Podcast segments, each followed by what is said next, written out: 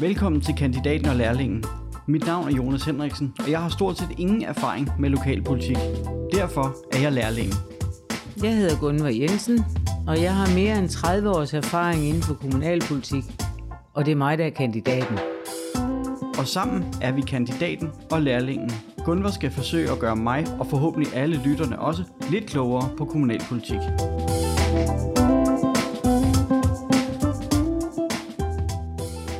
Så er vi her sørme igen, Gunvar. Det er vi jævnligt. Jamen, det er jo, det er jo så dejligt.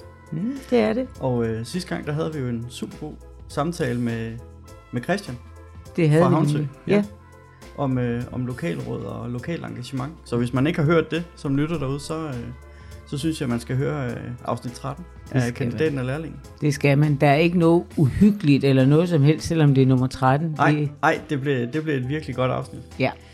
Vi har jo ikke snakket om det tidligere, men jeg synes også lige, at øh, vi, skal, vi skal fortælle lidt om, om podcasten. Faktisk så, øh, så, har vi jo, øh, så bliver vi jo øh, lidt støttet af hvad skal man sige, Dansk Metal. Vi har jo fået lov at, at indrette et studie hos øh, Dansk Metal her i Kalundborg, og det er vi jo super glade for. Specielt er jeg glad for det, for den allerførste gang vi sendte, der var det jo hjemme ved mit spisebord, Ja. ja. og skal have rullet det ud hver 14. dag, det synes jeg da ikke er så smart. Så Ja. ja. det her, det er meget, meget bedre. Ja, og så er det midt i Kalundborg, ikke? Og de Ja. fleste kan komme hertil. Så, øh, og det, jeg synes, det er et rigtig godt setup, vi har fået lavet. Det synes vi. Ja. Så det håber vi også, lytterne synes. Og i dag, Gunvar, der har du inviteret en af dine øh, gamle kolleger ind. Det har jeg. Det er jo sådan, at øh, vi snakker jo kommunalpolitik her, og du vil jo gerne lære så meget som muligt, og øh, jeg kender en tidligere borgmester, som er her i dag, som gerne vil fortælle lidt om, hvordan han så det, og hvordan det var for ham at være borgmester. Så skal vi ikke sige velkommen til vores gæst? Det synes jeg da. Kai, vil du øh, fortælle, hvem du er? Og Ja, det, det ved jeg da godt. Jeg hedder jo Kai Bug Jensen. Jeg var borgmester fra 2008 og 2009 efter øh, Tommy Dinesen, men havde inden den tid siddet rigtig mange år, faktisk fra 1990 og frem efter i Kalundborg Byråd, hvor jeg har været både kulturudvalgsformand og socialudvalgsformand, og var så derfor også meget aktivt med i kommunesamlægningen i 2006 og øh, er stoppet for noget, der ligner fire år siden. Nu synes jeg, jeg havde gjort efter 24 år mit arbejde. Men Kai, du blev jo ikke borgmester ved kommunesamlægningen. Du og jeg, vi sad jo begge to i sammenlægningsudvalget, som rigtigt. foregik et års tid, inden øh, at kommunen rigtig gik i gang. Ja. Og der var det jo ikke øh, hverken dig eller mig, der blev borgmester. Der var det jo faktisk Tommy Dinesen. Jamen det er rigtigt, og det var derfor en, en halv, hvad skal jeg sige, midtvejs i perioden, at jeg overtog borgmesterposten efter Tom Dinesen, som øh, var sygemeldt. Og øh, det sætter jo selvfølgelig sit præg på det, for der er jo grænser for, hvor meget man kan nå at ændre eller påvirke tingene, når man har øh, to år til sin rådighed. Det viste sig at blive to år. Øh, da valget kom, så øh, skete der det, at øh, Dansk Folkeparti valgte den anden side, og derfor kunne jeg ikke fortsætte som borgmester, og så blev det Martin Dam, der fortsatte, eller overtog. Ja.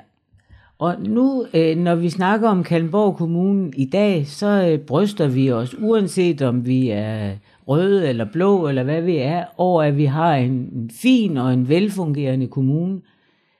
Hvordan var det, da du var borgmester?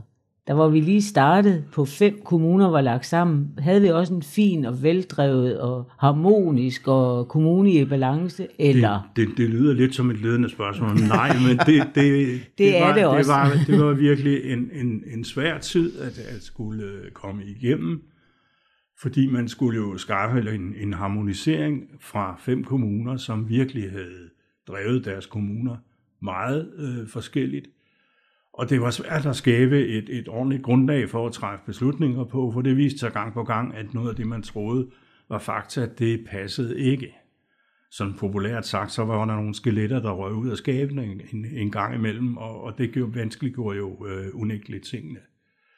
Øh, og økonomien var, var trængt, øh, og det var den også delvis selvforskyldt, fordi vi hen på et år havde valgt en selvbudgettering i øh, forbindelse med kommuneskatten, og da det, vores budget så ikke holdt, så fik vi en ekstra regning på over 50 millioner kroner. Det var mange penge dengang. Jeg kan jo sidde i dag og kigge på tallene og så sige, at der er jo ikke nogen, der ryster på hånden i dag, når de snakker 50 millioner til synligheden. Kai, nu, øh, nu var du med under kommunesammenlægningen. I første omgang som kommunalpolitiker, men senere som borgmester også et par år efter. Hvordan, øh, hvordan oplevede du det her med, at, at, at borgerne ude i måske øh, de sydlige og også de nordlige dele øh, havde svært ved at se sig selv som, som en del af Kalundborg Kommune?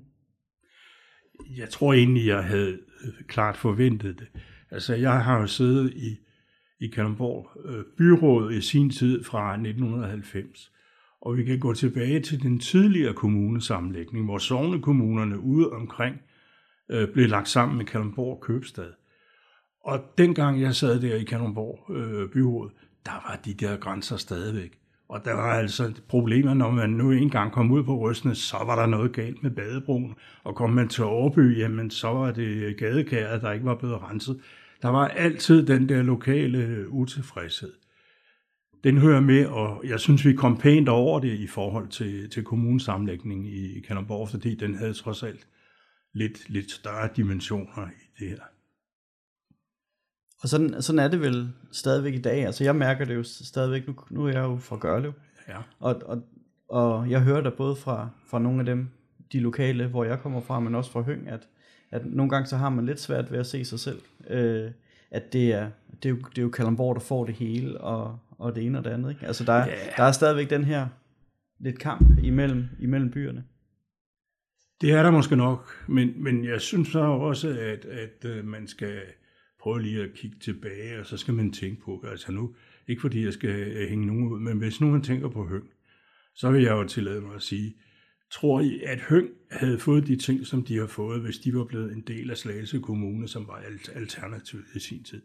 Det er jeg ret sikker på, at de ikke har fået. Nu har de fået en fantastisk hal dernede. Så, men altså det du, du, du siger der, øh, Jonas, med at Gørløv synes, at øh, de er for sig selv og alt det der. Og Kai fortæller, at den kommunesamlægning, der var for rigtig mange år siden, den stadigvæk, øh, der følte man stadigvæk, at man ikke var en samlet kommune i de små. Men der er i hvert fald sket det, efter vi har lagt det sammen, og det blev Kalmborg Kommune, at øh, de skæld, der var, jeg kom jo fra Hvidebæk, og der er ikke ret langt fra Rørby til Uby, men i Rørby, så sagde man jo altid, ah, dem deroppe i Hvidebæk, og det betød Uby. Der var langt. Men nu er det ligesom blevet, nu er det ligesom blevet samlet, så hvis der er nogen, man synes, der ikke bliver tilgodeset, så er det alle i Hvidebæk, eller alle i Gørlev, eller ja. alle i Høg. Så øh, næste gang vi skal så noget, jeg håber ikke, at vi skal lave endnu større kommuner, men altså, det tager mange, mange år, inden at man finder et fællesskab. Altså, jeg plejer også at sige, når jeg hører det, altså, det er jo det, det, er jo det samme som at sammenligne Kalundborg med København. Altså, der er flere mennesker i København, og selvfølgelig skal de have andre muligheder. Ja. Og sådan er det også med, med Gørlev og Kalundborg. Altså, der bor også mange flere mennesker i Kalundborg, så, skal, så selvfølgelig skal der være flere muligheder i Kalundborg. Ja. Så der skal bruges flere penge. Og Kalundborg var en købstadskommune, og det var fire landkommuner, der blev lagt sammen. Vi havde forskellige kulturer, og det var jo også det, at borgmestrene, de har, har kæmpet med at få fundet ud af, at kulturen skulle være nogenlunde den samme. Og det var en svær harmoniseringsproces, øh, det, det er helt klart, for der havde været lokale prioriteringer, som så meget forskellige ud i, øh, i det her. Men altså tilbage til det med Kalundborg, kan man kan jo ikke se bort fra, at det økonomiske centrum er Kalundborg, det gamle Kalundborg købstad. Øh, og det er der en, en, en væsentlig del af kommunens værdier øh, skabes. Det er der, der bliver skabt et grundlag. Altså bare, tænk bare på, på Novo Novozymes. Tænk på, at øh, de to virksomheder bidrager med stort set 100 millioner kroner i aktieselskabsskat til Kalundborg Kommune. Det er altså 100 millioner kroner, som kommer til gode for alle i øh, Kalundborg Kommune. Så man er nødt til også at dyrke de der ting og så sige nu, skal vi have skabt noget der, som giver mulighed for at forbedre skoler og daginstitutioner i hele kommunen. Ikke? Ja, og, og vi vil jo rigtig gerne bosætning. Ja. Og, det, og det er jo, altså, der er man også nødt til at prioritere Kalundborg, fordi det er svært at få en, en københavner til for, for det første at flytte til Kalundborg, men det er endnu sværere at få en københavner til at flytte fra, eller flytte til Gørlev for eksempel. Altså så, så er man først landet på, på landet, hvis man kommer fra Vesterbro eller andre steder, så, så, så, så det er vigtigt, at, at vi har en god bosætningsstrategi for, for Kalundborg by først og fremmest. Og det skal understøttes af en ordentlig infrastruktur, Ja. fordi øh, folk er jo vant til, selv når de bor i hovedstadsområdet, så er de jo vant til at bruge rigtig meget tid frem og tilbage til arbejde. Du kan bo langt ude, hvis infrastrukturen er, er i orden, hvis du sørger for, at øh, motorvejen på, kommer på 23, og der kommer en, en, en løsning på 22 også. Ikke? Øh, og så er, har vi stadigvæk øh, lokale jernbaner og så videre, så vi burde have mulighederne for at få det, og priserne herude er jo rimelige i forhold til, hvad man skal betale i København, så vi har alle forudsætninger for at, at, at tiltrække folk her. Vi skal bare have dem til at tro på, at deres børn får en god tilværelse herude. At, hvad, hvad skal vi gøre som kommune for at, at få mere bosætning? Efter din mening? Jeg tror, vi skal sende et meget klart signal til, til omverdenen om, at her prioriterer vi børn og, øh, hvad hedder det, og skoler og, og daginstitutioner, og øh, ser det som et, et meget, meget vigtigt mål, at de, som dem vi skal leve af, og som skal sørge for, at vi kan leve godt fremover, at de får en ordentlig tilværelse ud. De skal have en ordentlig uddannelse. Det er, det er for mig det afgørende. Er det blevet lettere nu, hvor vi har, vi har fået flere uddannelser hertil? Ja, det synes jeg, det er, det er klart, det er selvforstærkende. Det synes jeg, man kan se lige nu, ikke? At kommer der en uddannelse, så kommer der en til, så trækker den den næste ved nu man så Øh, så, så det der, som nogen grinede af engang, at Kalmborg skulle være en, en, en, en hvad hedder det, undervisningsby, det er vi jo godt på vej til. Og så skal vi bare have vores folkeskole til at, at følge med, sådan at vi kan levere eleverne til det næste led der. Ja, fordi jeg har jo været lidt, jeg har været en lille smule fræk før, at sige, at øh, jamen, det er jo også, det er jo fint, at vi får en masse uddannelser til, til, til byen, men hvis ikke vi sørger for at styrke fritidslivet og folkeskole og sådan noget, så det eneste vi gør, det er, at vi uddanner pendlere, nye pendlere, som måske bosætter sig i, i, øh, i Holbæk eller mm. i Roskilde, mm. og så kører de til Kalundborg for, for at arbejde. Men det, øh, sådan har mønstret jo været i, i lang tid, og det skal vi jo gøre, hvad vi kan for at bryde. Der mener jeg, at skolen er, og, og børnelivet er det, er det vigtigste, fordi det er det, forældrene bruger så meget tid på deres arbejde og på deres, øh, hvad hedder det, frem og tilbage, deres pendling også. Så øh, de bliver nødt til at kompensere med at sørge for, at deres børn får en ordentlig uddannelse og nogle ordentlige vilkår. Det er jo også ligesom det der med, øh, når først man får uddannelser til sin by, til sin kommune, så er det ligesom om, så ruller det lidt af sig selv. Så øh, du sagde før til mig, at det var et ledende spørgsmål, nu stiller jeg et til. Hvis vi nu lader det der uddannelse spille sit eget liv, og lade være med at sætte øh, ben i, vejen for dem, skal vi så bruge alt vores krudt på vores egne børn? Er det det, du siger? Mm, nej, men jeg siger, at, at den folkeskole, vi har i Kalundborg, har ikke præsteret de resultater, som vi øh, skal bruge for, at vores unge mennesker får en uddannelse bagefter. Og det er, øh, det er simpelthen øh, vigtigt, at vi gør det. Men bortset fra det, så gælder det om at, at, at, at skabe en tiltrækning ved at sige, at vi har et ordentligt uddannelsessystem, eller et ordentligt folkeskole øh, her, og øh, i øvrigt at trække unge mennesker til. Det tror jeg er meget vigtigt, også gennem de uddannelser, som nu bliver udbudt. Men er, er løsningen flere penge? Fordi så vidt jeg forstår, så bruger vi jo mere end gennemsnittet på landsplan på folkeskolen. Altså man kan diskutere tal til udløshed i, i, i det her og lave gennemsnit, og jeg ved ikke hvad. Jeg tror, at øh, det er vigtigere i den her sammenhæng er, at, at kommunalbestyrelsen kommer ud og sætter et klart mål og siger til dem, der er ansat i den her branche, det er det her, vi vil. Og så kan det da godt være, at der er nogle steder, det koster nogle flere penge. Det kan også godt være, at der er nogle steder, der skal prioriteres anderledes. Men jeg tror bare, at de skal have at vide, at de har kommunalbestyrelsens opbakning til at lave den bedste folkeskole i Danmark. Sådan er det. Er det her, mm, for det må også være, være noget af det, I har snakket om dengang, øh, du sad i kommunalbestyrelsen. Er det her med, at man, man vil bibeholde alle landsbyskolerne, er det, øh, er det efter din mening den rigtige prioritering? Det er jo det, der, det er jo det, der koster penge. Ja, det er, jamen, altså, det er en svær diskussion.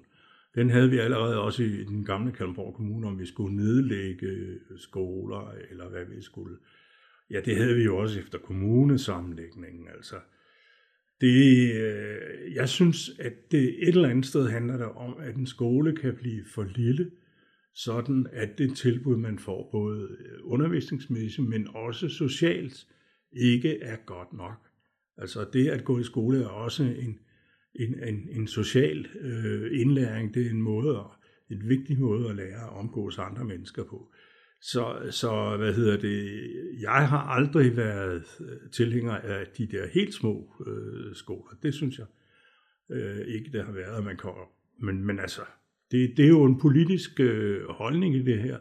Men igen har det været et af de steder, hvor, hvor øh, man kan sige, at kommunalbestyrelsen har valgt ikke at tage stilling.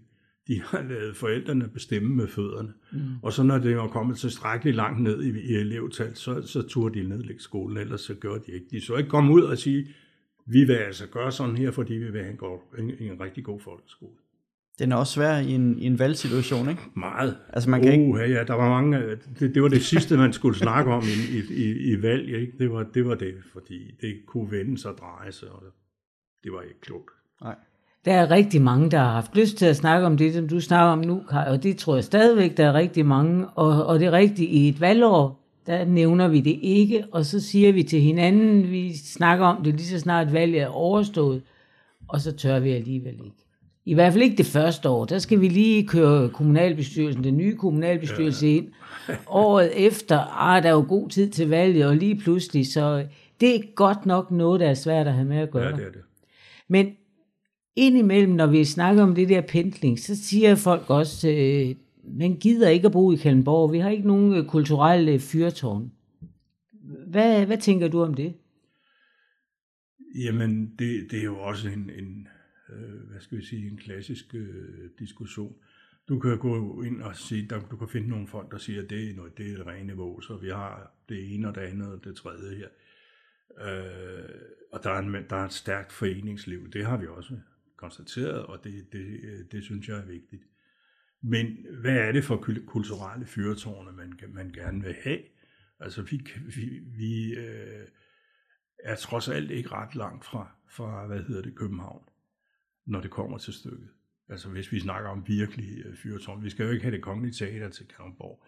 Men hvis folk har lyst øh, til det, så tager det jo ikke ret lang tid at komme ind til de rigtig store tilbud, enten det er koncerter eller det er teaterforestillinger. Altså, der er folk i Nordsjælland, der må bruge lige så lang tid på at komme ind til København, som dem, der bor i, øh, i Kalundborg.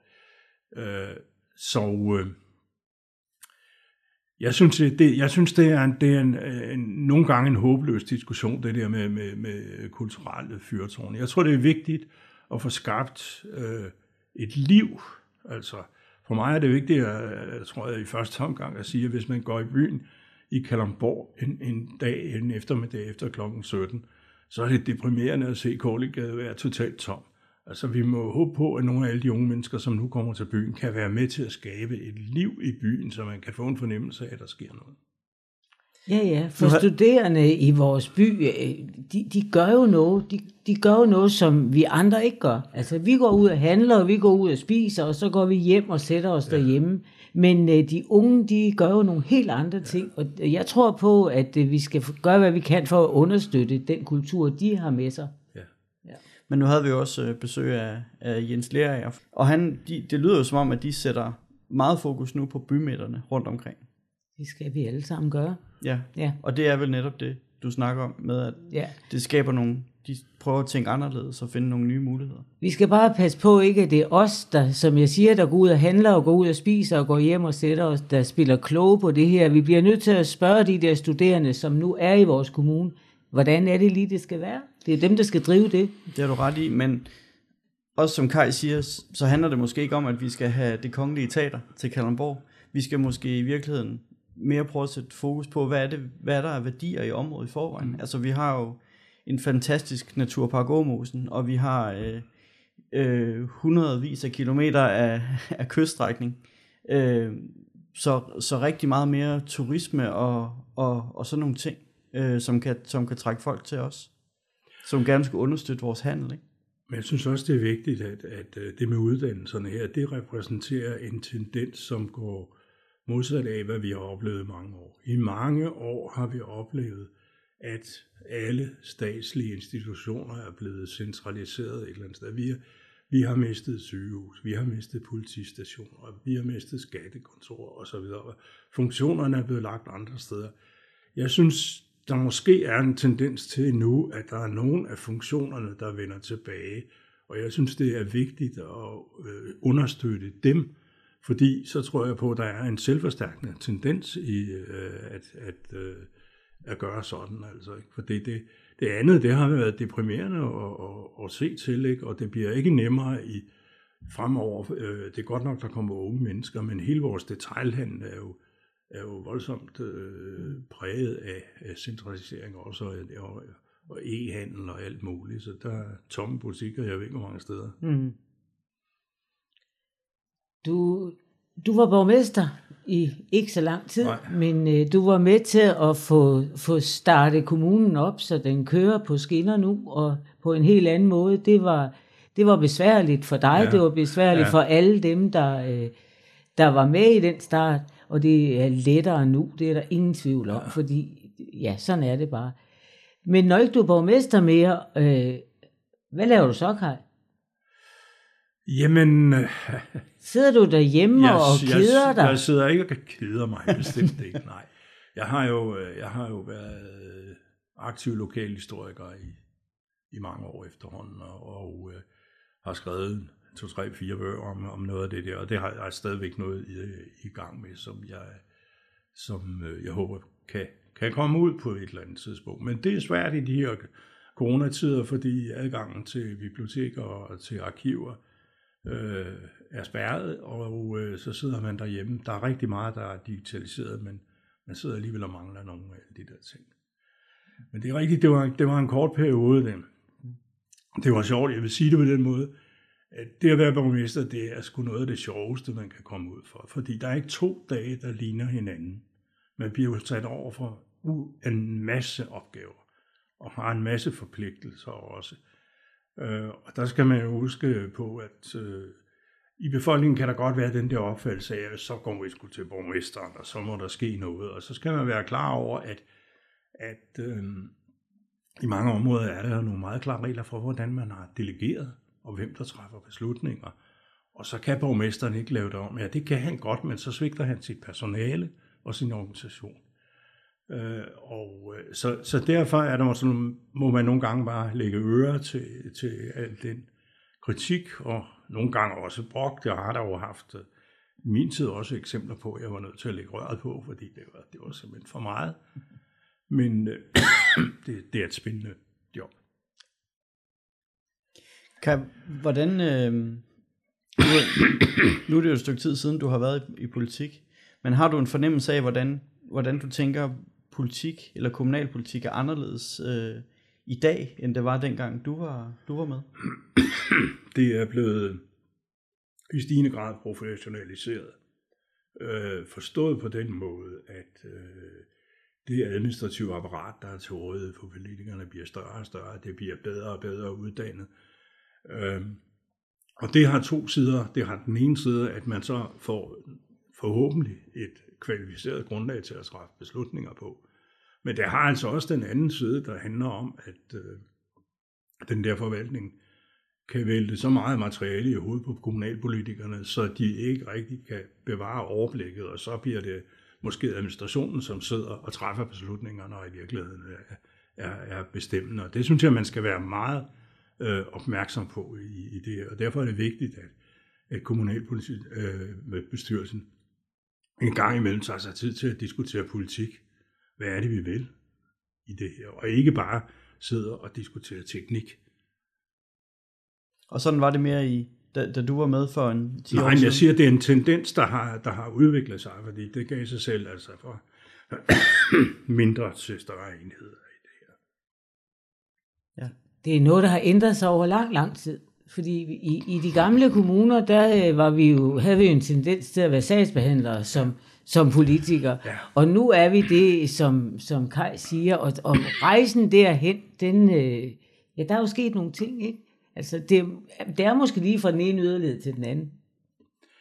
Nogle gange kan man godt have fornemmelsen Ja, i hvert fald, ja, ikke? ja. Altså, og øh, det kan være smart, det der med at hælde så meget materiale i hovedet på folk, så de ikke kan, over- kan overskue det. Ja, ja. Så, så kan man bagefter selv træffe beslutningerne. Mm. Kai, nu, øh, nu stiller jeg jo selv op til kommunalvalget øh, her i november. Hvad, øh, nu er du jo gammel i går, kan man sige. Hvordan, øh, hvad, hvad har du af tips og tricks til mig?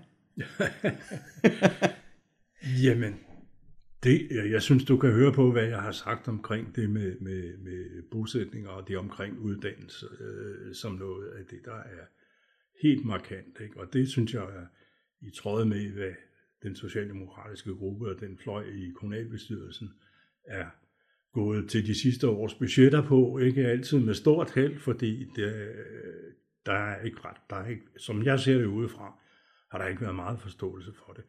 Det synes jeg er, er vigtigt. Jeg er sikker på, at der sidder mange forældre i den her kommune, som vil tænke meget over det med uddannelsen og folkeskolen næste gang de skal ud og stemme. Så det, det vil jeg synes er et, et, et, helt det er et kerneområde.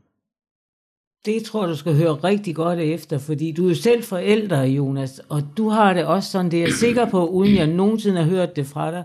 Du ønsker også, at dine børn kan blive så gode som overhovedet muligt. Og, og det, det bliver de kun, hvis vi gør det, som Karl siger. Bestemt. Synes du ikke, det har været spændende at høre på? Jeg synes, det har været rigtig spændende. Rigtig meget. Ja. ja. Og så er der noget, han ikke har fortalt, fordi han, øh, han har faktisk en geschæft mere. Han er, ham Kai Buk, han er, han er formand for øh, støtteforeningen til Medborgerhuset. Er ja. Så, og det har han ikke fået lov til at sige noget om i dag, fordi jeg tænker rigtig meget, at vi på et andet tidspunkt skulle invitere ham, og han kunne fortælle om det. Hvad siger du, Jonas? Jamen, det synes jeg, der er enormt spændende. Ja. Og øh, det lægger jo meget godt op til vores øh, næste afsnit. Der skal vi nemlig snakke Medborgerhus. Så, Ja, der har vi Marianne Madsen, ja. som er... Ja, hun er jo leder af Medborgerhuset. Ja. Ja. Hun er ansat, hun er leder, men hun er meget andet. Men det skal vi høre om næste gang. Det skal vi. Ja. Men Kai, øh, tusind tak, fordi du havde lyst til at komme på besøg. Og det var tak. rigtig spændende. Selv tak. Og Gunvar, øh, endnu et godt aften. Ja. Og du vidste nærmest ikke, hvem det var, vi havde inviteret. Nej, jeg tror aldrig, jeg har hilst på, på Kai før. Nej, men Nej. Nu har du prøvet det. Ja, Så det var, det var rigtig godt. det var dejligt. Det var godt. Jamen, vi tales, øh, vi tales ved, Gunvar. Det gør vi hele tiden. Godt. Hej. Ja. Hej.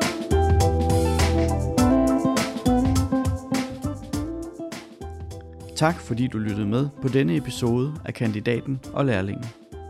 Hvis du gerne vil vide mere om lokalpolitik, så abonner helt gratis i podcast-appen på din iPhone, Samsung eller på hvilken som helst anden smartphone du måtte have. Har du forslag til emner, vi kunne tage op i podcasten, eller har du generelle spørgsmål om lokalpolitik, så besøg vores hjemmeside kol.dk-nu. Her kan du indtale dit spørgsmål og sende det til os. Værterne var Gunvar Jensen og mig selv, Jonas Henriksen. Podcasten er produceret af Autus Media.